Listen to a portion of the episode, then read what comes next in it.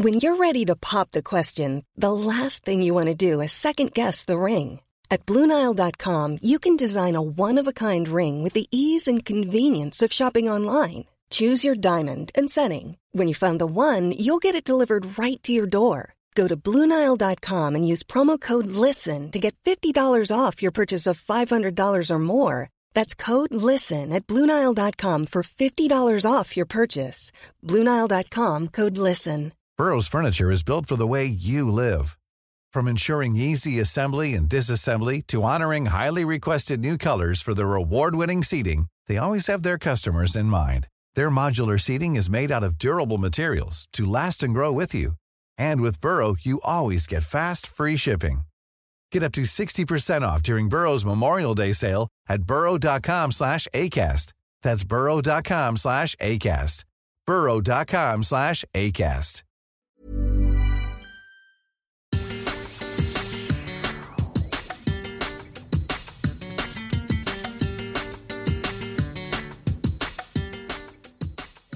Para Asensio, va a chutar. Prefiere abrir para Ceballos. Ceballos levanta la cabeza, vuelve a habilitar a Valverde en el pico del área. La pone Valverde, segundo palo. La dio Asensio, Benzema, remata, gol.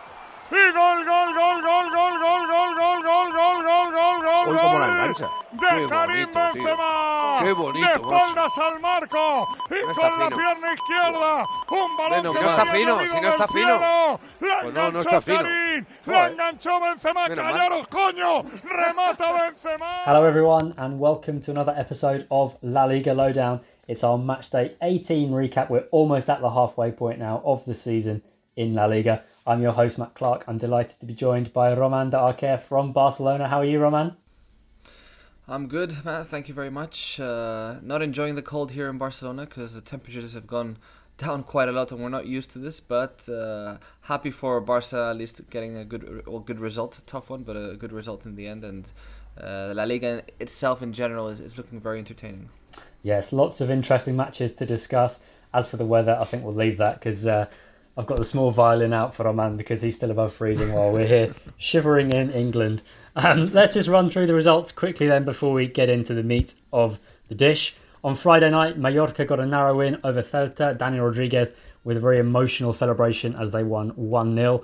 On to Saturday, and one of the most uh, intriguing looking games on paper saw Real Sociedad continue their incredible run, winning 2 0 at Rayo Vallecano.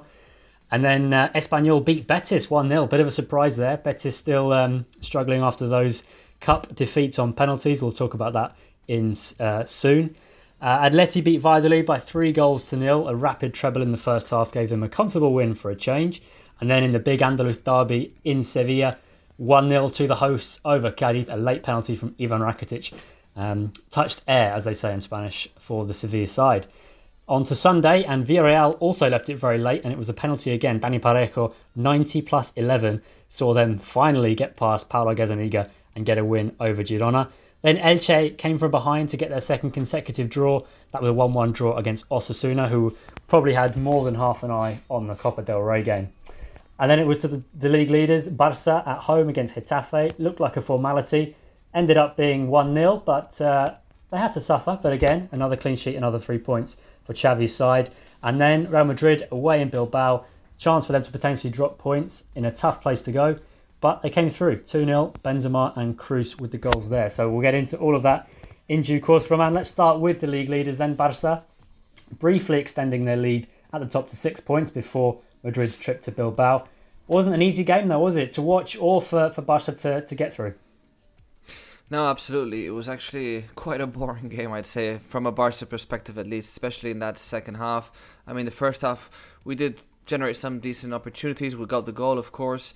Uh, Getafe were basically waiting at the back, you know, holding on to, to a, a small result, we could say, like uh, not allowing Barca to score too many goals if possible, which it did work out in the end. In the second half, uh, towards the end, they started stretching out a bit, trying to look for those counters. They even had uh, some very good opportunities, to be fair, with uh, Borja Mayoral in both halves. He had some really good chances. Ter Stegen, uh, you can you can feel how important he is for the team because he's really saving us from some uh, big scares. And honestly, Barca really couldn't find the key to to um, getting that second goal and, and, closing the game. You know, they really did struggle to generate in that second half. Looked poor, and the changes Xavi made were also a bit disappointing. And now the fact that you don't have Memphis Depay or a replacement with Ferran, who wasn't available, and and I mean uh, Lewandowski, of course, uh, also limits unit attack. So uh, it wasn't a great game overall, and things need to be uh, worked on. Mm. It was interesting. We saw the goal from Pedri, his fourth of the season in La Liga. That's his best tally of any season so far. So he's clearly adding goals to his pretty much all-round perfect game. Uh, it was a front three of, of Raphinha, Ansu Fati, and Dembele, as you say, with the absence of Lewandowski. And Xavi went back to the 4-3-3 as opposed to starting four midfielders. Do you think that that, in a way, do you think they actually look better with four midfielders on the pitch? I mean, honestly, for me, the best um, moment I've seen of Barca is, is 4-3-3. I think it's it's a formation that really works well.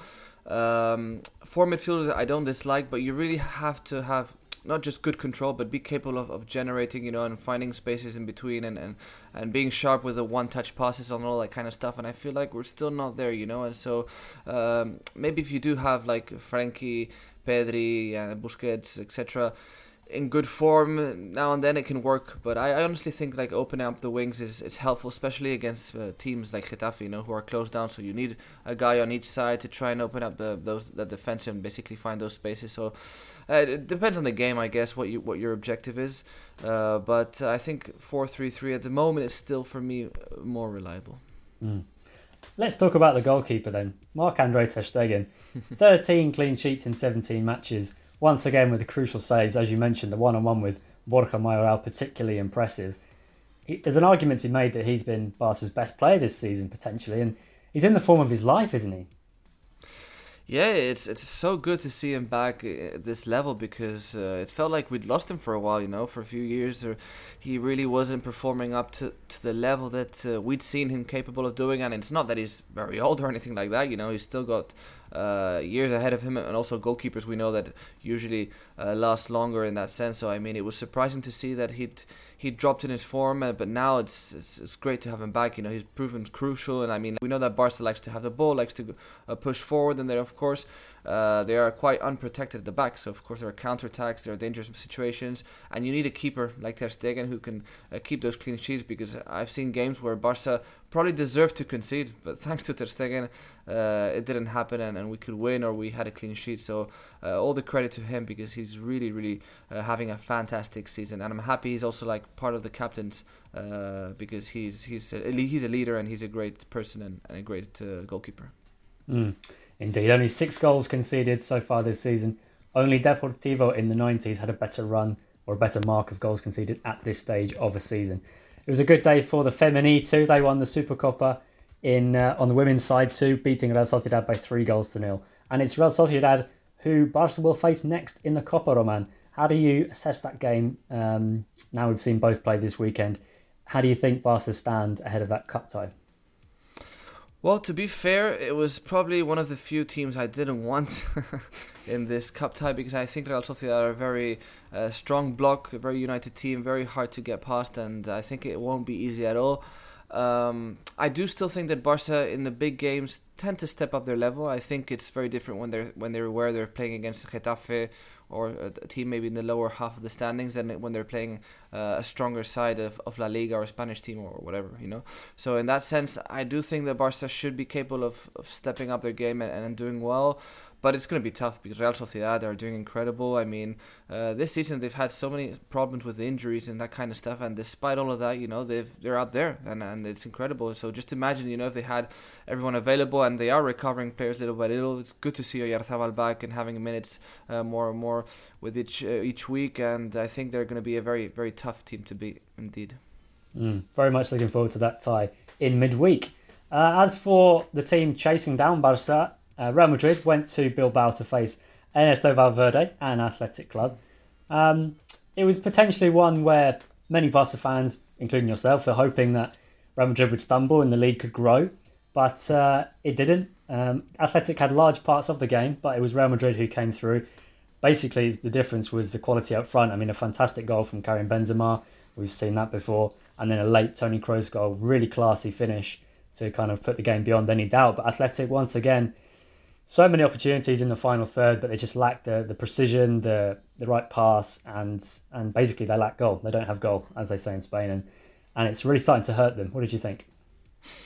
Yeah, absolutely. I think they probably deserved a bit more because, as you said, that second half they really were pushing. Uh, they had decent chances, but yeah, as you said, they're lacking the goals because it's true that towards the beginning of the season they had some really good moments, Athletic Club, where they were even scoring quite a lot of goals in, in some games, and it seemed like Valverde had really found a way to, to make a Athletic Club uh, click and attack, you know. But then now after the World Cup, they've kind of lost a bit and, and they're not looking as sharp. And and Iñaki Williams, he's this kind of player that uh, he gets good chances. He's got the pace, he's there, but he lacks that consistency scoring goals. He sometimes misses some very clear chances, and in the end, that's tough. But we all know that Athletic Club are limited in that aspect. You know, they can't sign another player as easily as most clubs would. So that, uh, of course, is, is a bit of a problem sometimes. So they have to trust what they have. And I do think it was a bit disappointing in the end because uh, Real Madrid aren't in a good moment. It's true that I think, if, not, if I'm not mistaken, they had a really good record against Athletic Club in La Liga, where they'd now it's 15 games without losing against them. So I mean, um, in a way, I think Madrid you know uh, have the edge over over Athletic Club in that sense. But still, knowing that their their form isn't good, Athletic had an opportunity. They did try, you know, they pushed as we said. The second half was their moment, but in the end, that second goal from Kroos towards the end just absolutely uh, killed the game for them. It did indeed. Uh, as you say, it's it's kind of a cliche that it's a hard place to go. Of course, the atmosphere is always magnificent in Bilbao. The fans really get up for the visit of Real Madrid, but Madrid haven't lost there since 2015. So they they tend to get results at San Mamés, and that's the I think that's the first time in their history they've they've a- achieved at least a point at San Mamés in eight consecutive league seasons. So Madrid continue uh, three points behind Barca in the title race. Crisis probably over. They now face Atleti in the Copa, another fantastic tie in the quarterfinals to look forward to this week. And yeah, they continue three points behind the pace of Barca. The team in third we must talk more about is Real Sociedad, setting a new club record, nine wins in a row taking into account Liga and Copa. Another fantastic result here, playing away at Rayo without Zubimendi, without Mikel Merino, but no problem. Uh, Mateo Lahoz was also brought out of the fridge for this game, and he was seemingly still cold because he didn't show any yellow cards at all in this fixture. So it's good to see Mateo back and hopefully a bit more calm than before. Uh, Roman, what did you make of this game? Real Sociedad are so impressive, aren't they? Yeah, they're just as, as, sorry as I, as I was saying, they're just uh, so so strong. They're they're so consistent at the moment. They're a scary side. That's what I was saying. Like anything could happen against Barca in the Copa del Rey and, and in La Liga. they're proving it week in week week out. And you said they were missing Merino.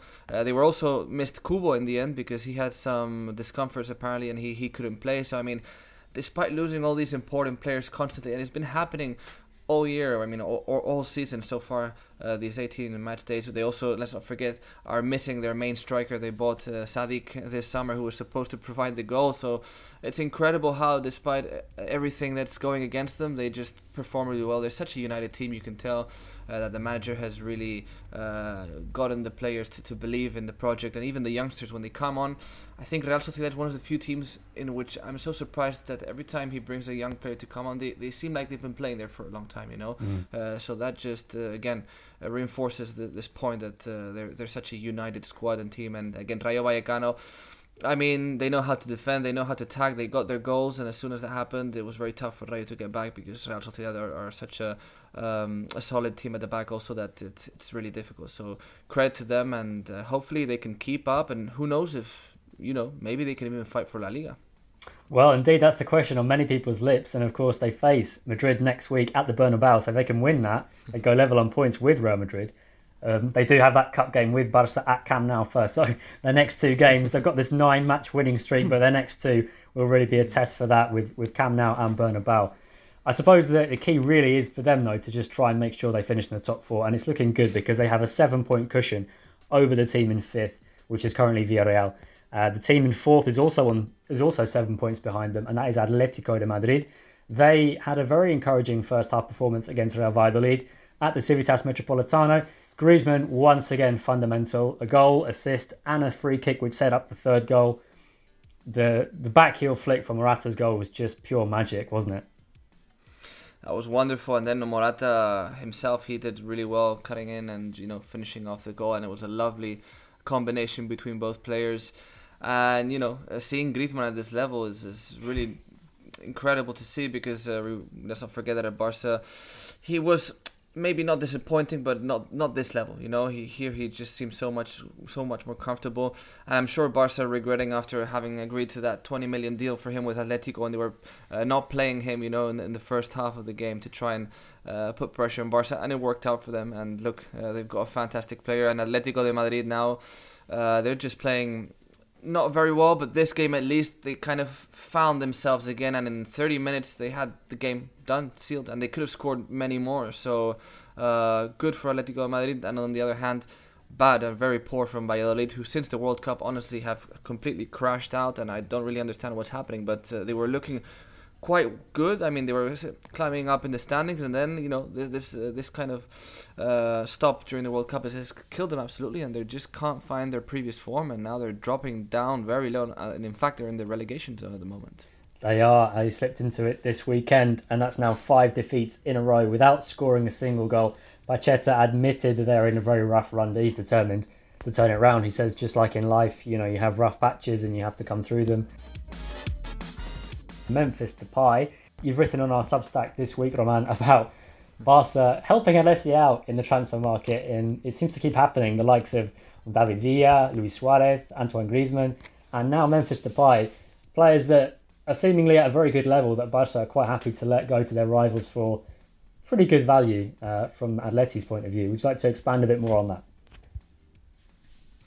Yeah, you know, I mean, it's a bit surprising uh, how we just keep giving him so many players. I can understand the deal isn't too bad for Barcelona itself, you know. So in a way, I can understand. But I would be trying to look to other to other squads or other sorry, other teams to be selling uh, their players because let's not forget that you said Villa and Luis Suarez, for example, we sold them and they won the league.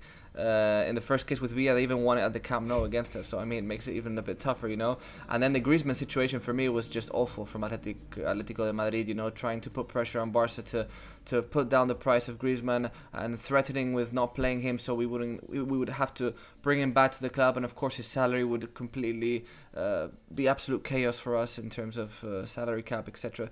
So honestly, seeing how they've been so kind of unfair against us. And then when we were interested in their players, they never seemed to uh, give us a bit of, uh, we could say, help us out a bit in that sense. So, uh, well, I guess that um, Barca still think they're they're useful in a way, and you know, in the end, they do close deals together. And let's see what happens with Memphis. I don't think they're going to win a league this time, but I mean, I wouldn't be surprised if he scores uh, against us in the next time we face Atletico in in the mm. La Liga. Uh, well, on the plus side, you do have looks like you have an option to sign Carrasco for a, a cut price deal in the summer, so there is that. Speaking of that True. content, and that is available at lllonline.substack.com, where you can find that piece and all our other content every day, publishing fresh pieces, and you can hear our pods on there as well. So check that out for all your La Liga Lowdown needs. That uh, is just about all we have time for in the first half of the show. But coming up in part two, we have plenty more, including Sevilla, Villarreal, Espanyol, and other games. Stay tuned.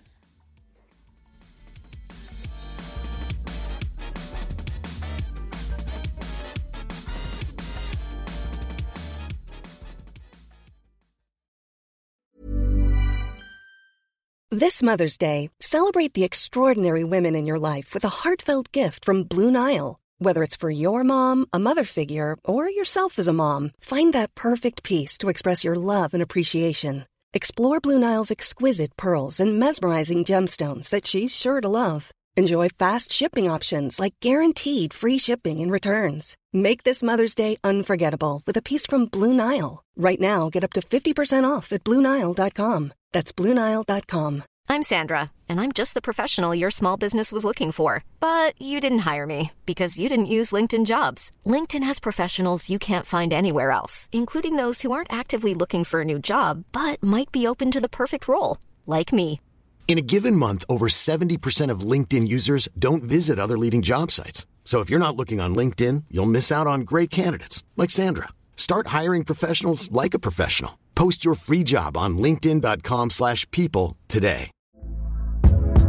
Hey there, it's Michelle Norris. I'm host of a podcast called Your Mama's Kitchen. When I travel, I'm usually looking for a way to find a taste of home when I'm not at home. And one of the things I love to do when I am at home is entertain. And Airbnb allows me to do that. When I was in California recently, I rented a house that had a great kitchen. And when we were sitting around the table, we were all thinking, we're in someone else's house. Someone could be in all of our homes as well. If you have a home, but you're not always at home, you have an Airbnb. Your home might be worth more than you think. Find out how much at airbnb.com/slash host.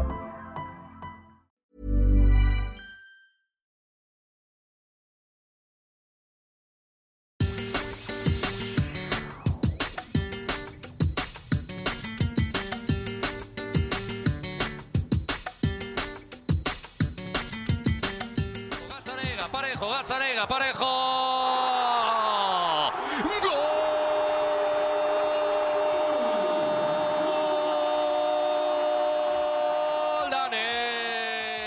Welcome back to La Liga Lowdown. I'm here with Roman de Arquer to review matchday 18 in La Liga. Speaking of our Substack, though, listener, we have a very intriguing piece on there as well from Sam Leveridge looking at a gaffer who works from home. If you want to find out more about that, you know where to go lllonline.substack.com. Back to the La Liga action from the weekend then, and Villarreal left it oh so late to beat Girona um, on Sunday. My word, it was an incredible performance from Paulo Gazzaniga. He was still man of the match despite conceding that late penalty. Eight saves, 3.7 expected goals on target faced.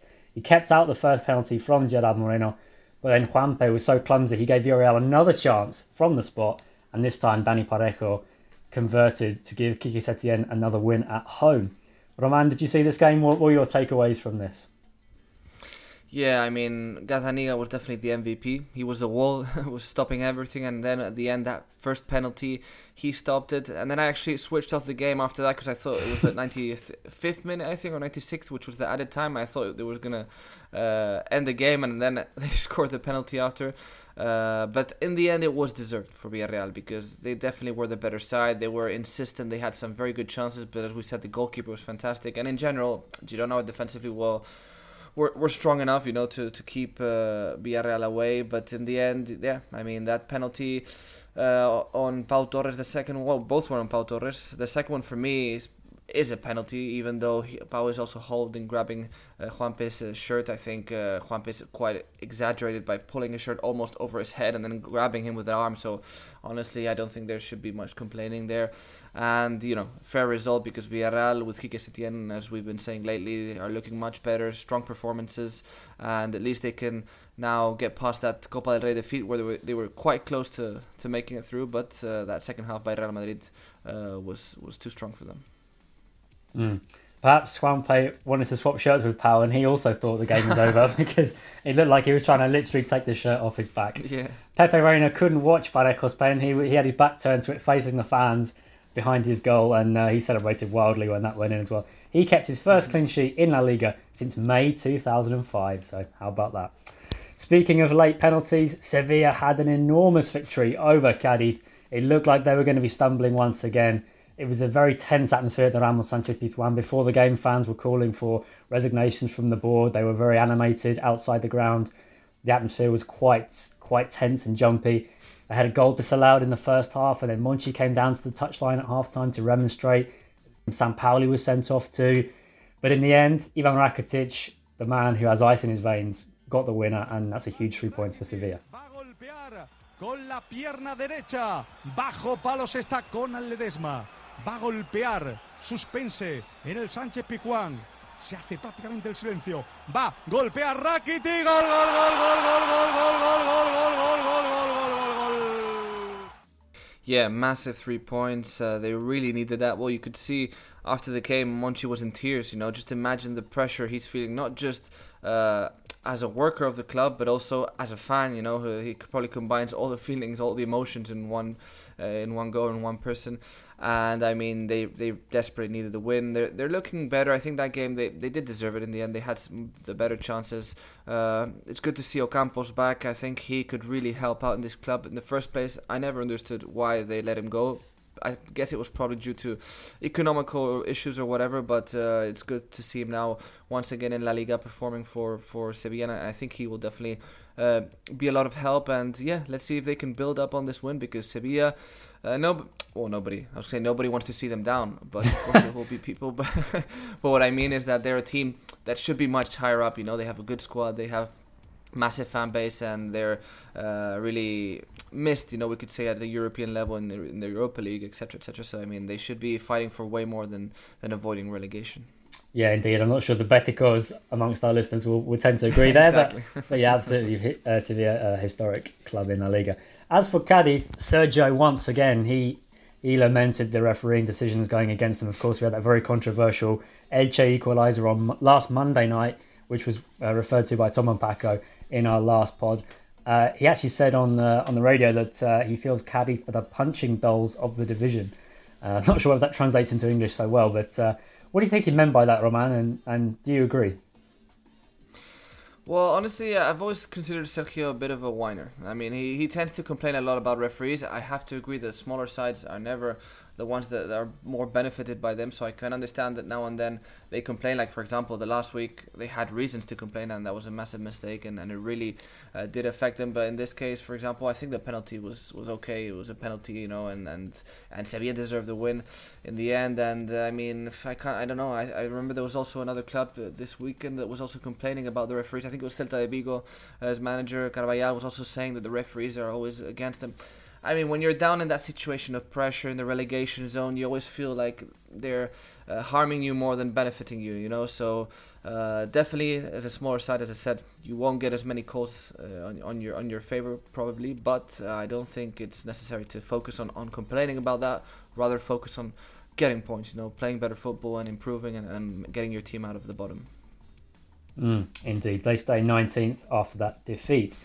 Um, Espanyol have made it back to back wins in the league for the first time in over a year with their 1 0 win over Betis.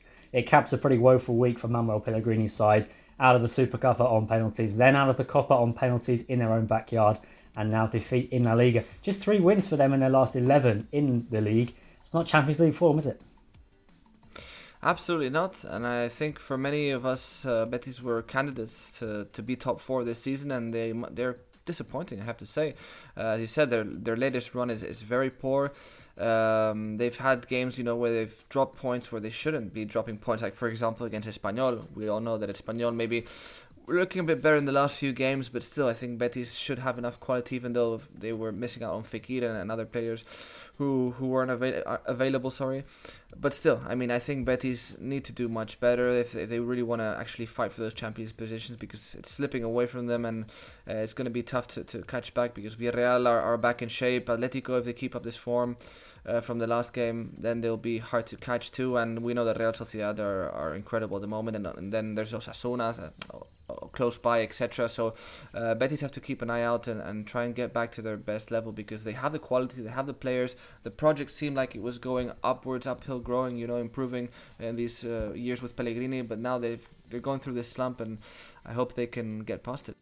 Yeah, three. Well, only three points off top four, and they have a game in hand, so it doesn't look too bad on paper. But like you say, the if Atleti can get into some form and, and Villarreal too, it looks like a, a bit of a, a struggle for them. But uh, not all lost for the Beticos, um, but a good win for Espanyol nonetheless. And Diego Martinez certainly needed it. Um, it's been a Indeed. it's been a rough season for them, but green shoots for them. In this case, green and white. You mentioned Osasuna even for an outside shout for, for European football. How about Mallorca? Because they won on Friday night um, with a win that puts them on 25 points already um, for a team that we expect to be fighting relegation. Javier Aguirre's really got a good project going there. Uh, Daniel Rodriguez, fantastic goal, real good celebration from him, beating Celta 1 0.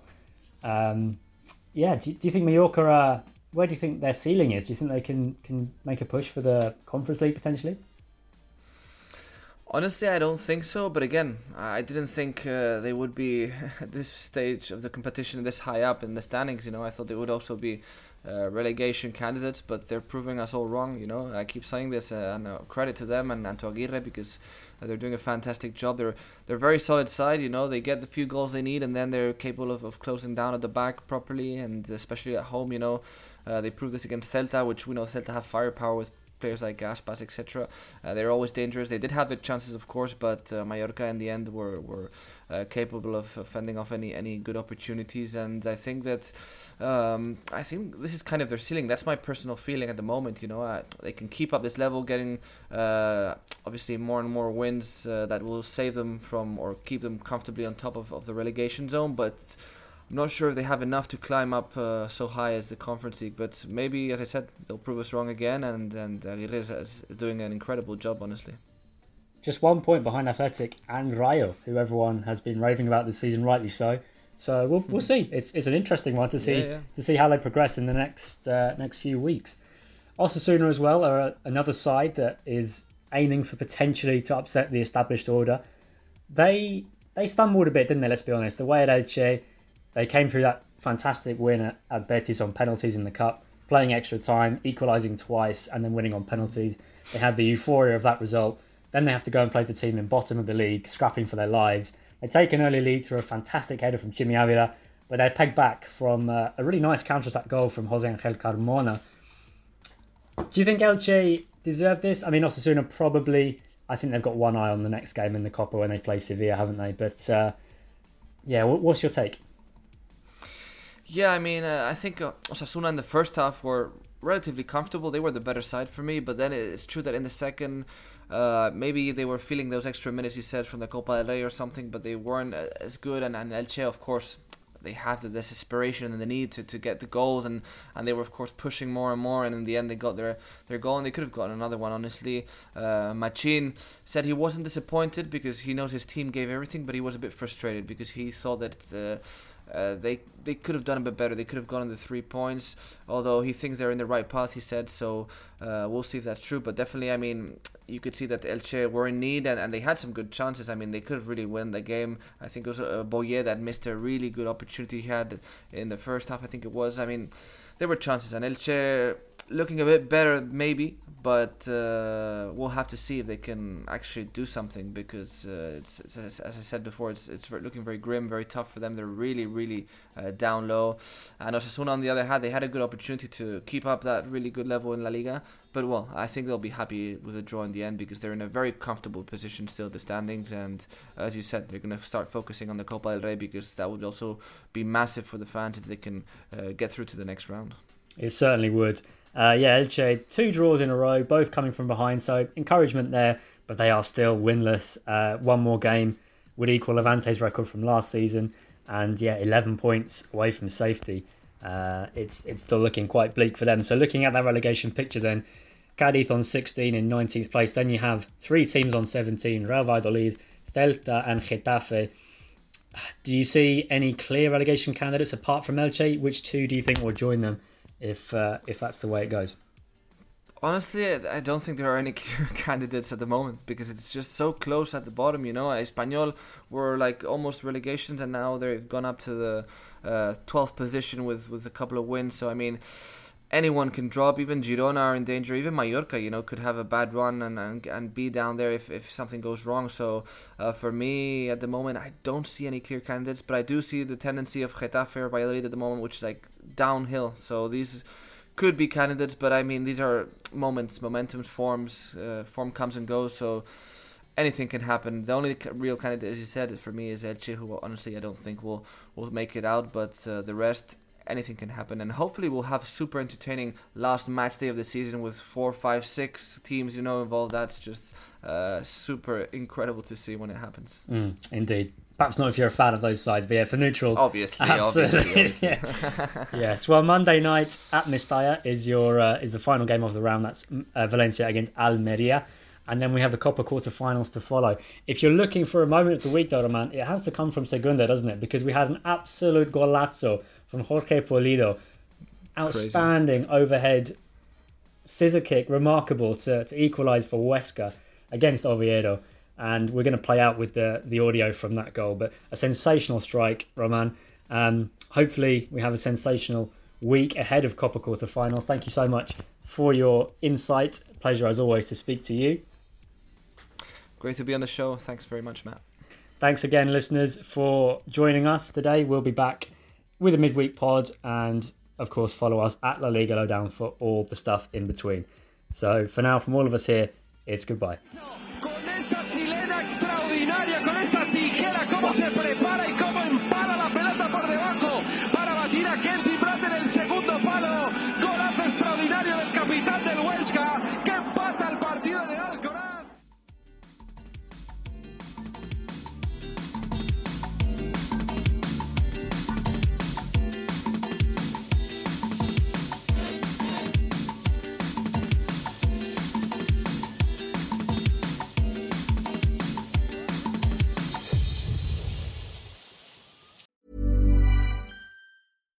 when we're on a budget, we still deserve nice things. Quince is a place to scoop up stunning high-end goods for 50 to 80% less than similar brands.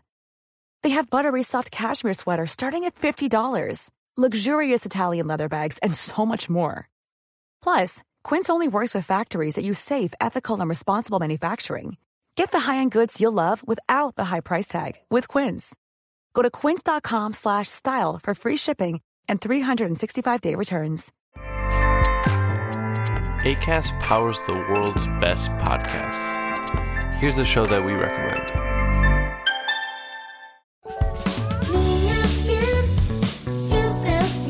Hi, I'm Ando. And I'm Fer. And we host Niñas Bien podcast. Want to invite you to listen to our show. Niñas Bien means good girls in Spanish, but you have to know that this is not a podcast for good girls. Or for girls at all. It is a comedy podcast, so everyone is welcome to listen. We talk about sex, relationships, technology. We recommend movies and TV shows and discuss pop culture in general. And there is Chisme Ajeno too. A section we have just to gossip about everyone. So you'll find something you like here. And you'll practice your Spanish. The cleanest Spanish you'll find, we promise.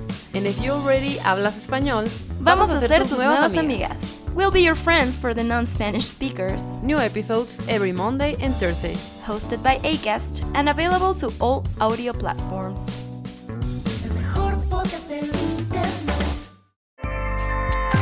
ACAST helps creators launch, grow, and monetize their podcasts everywhere.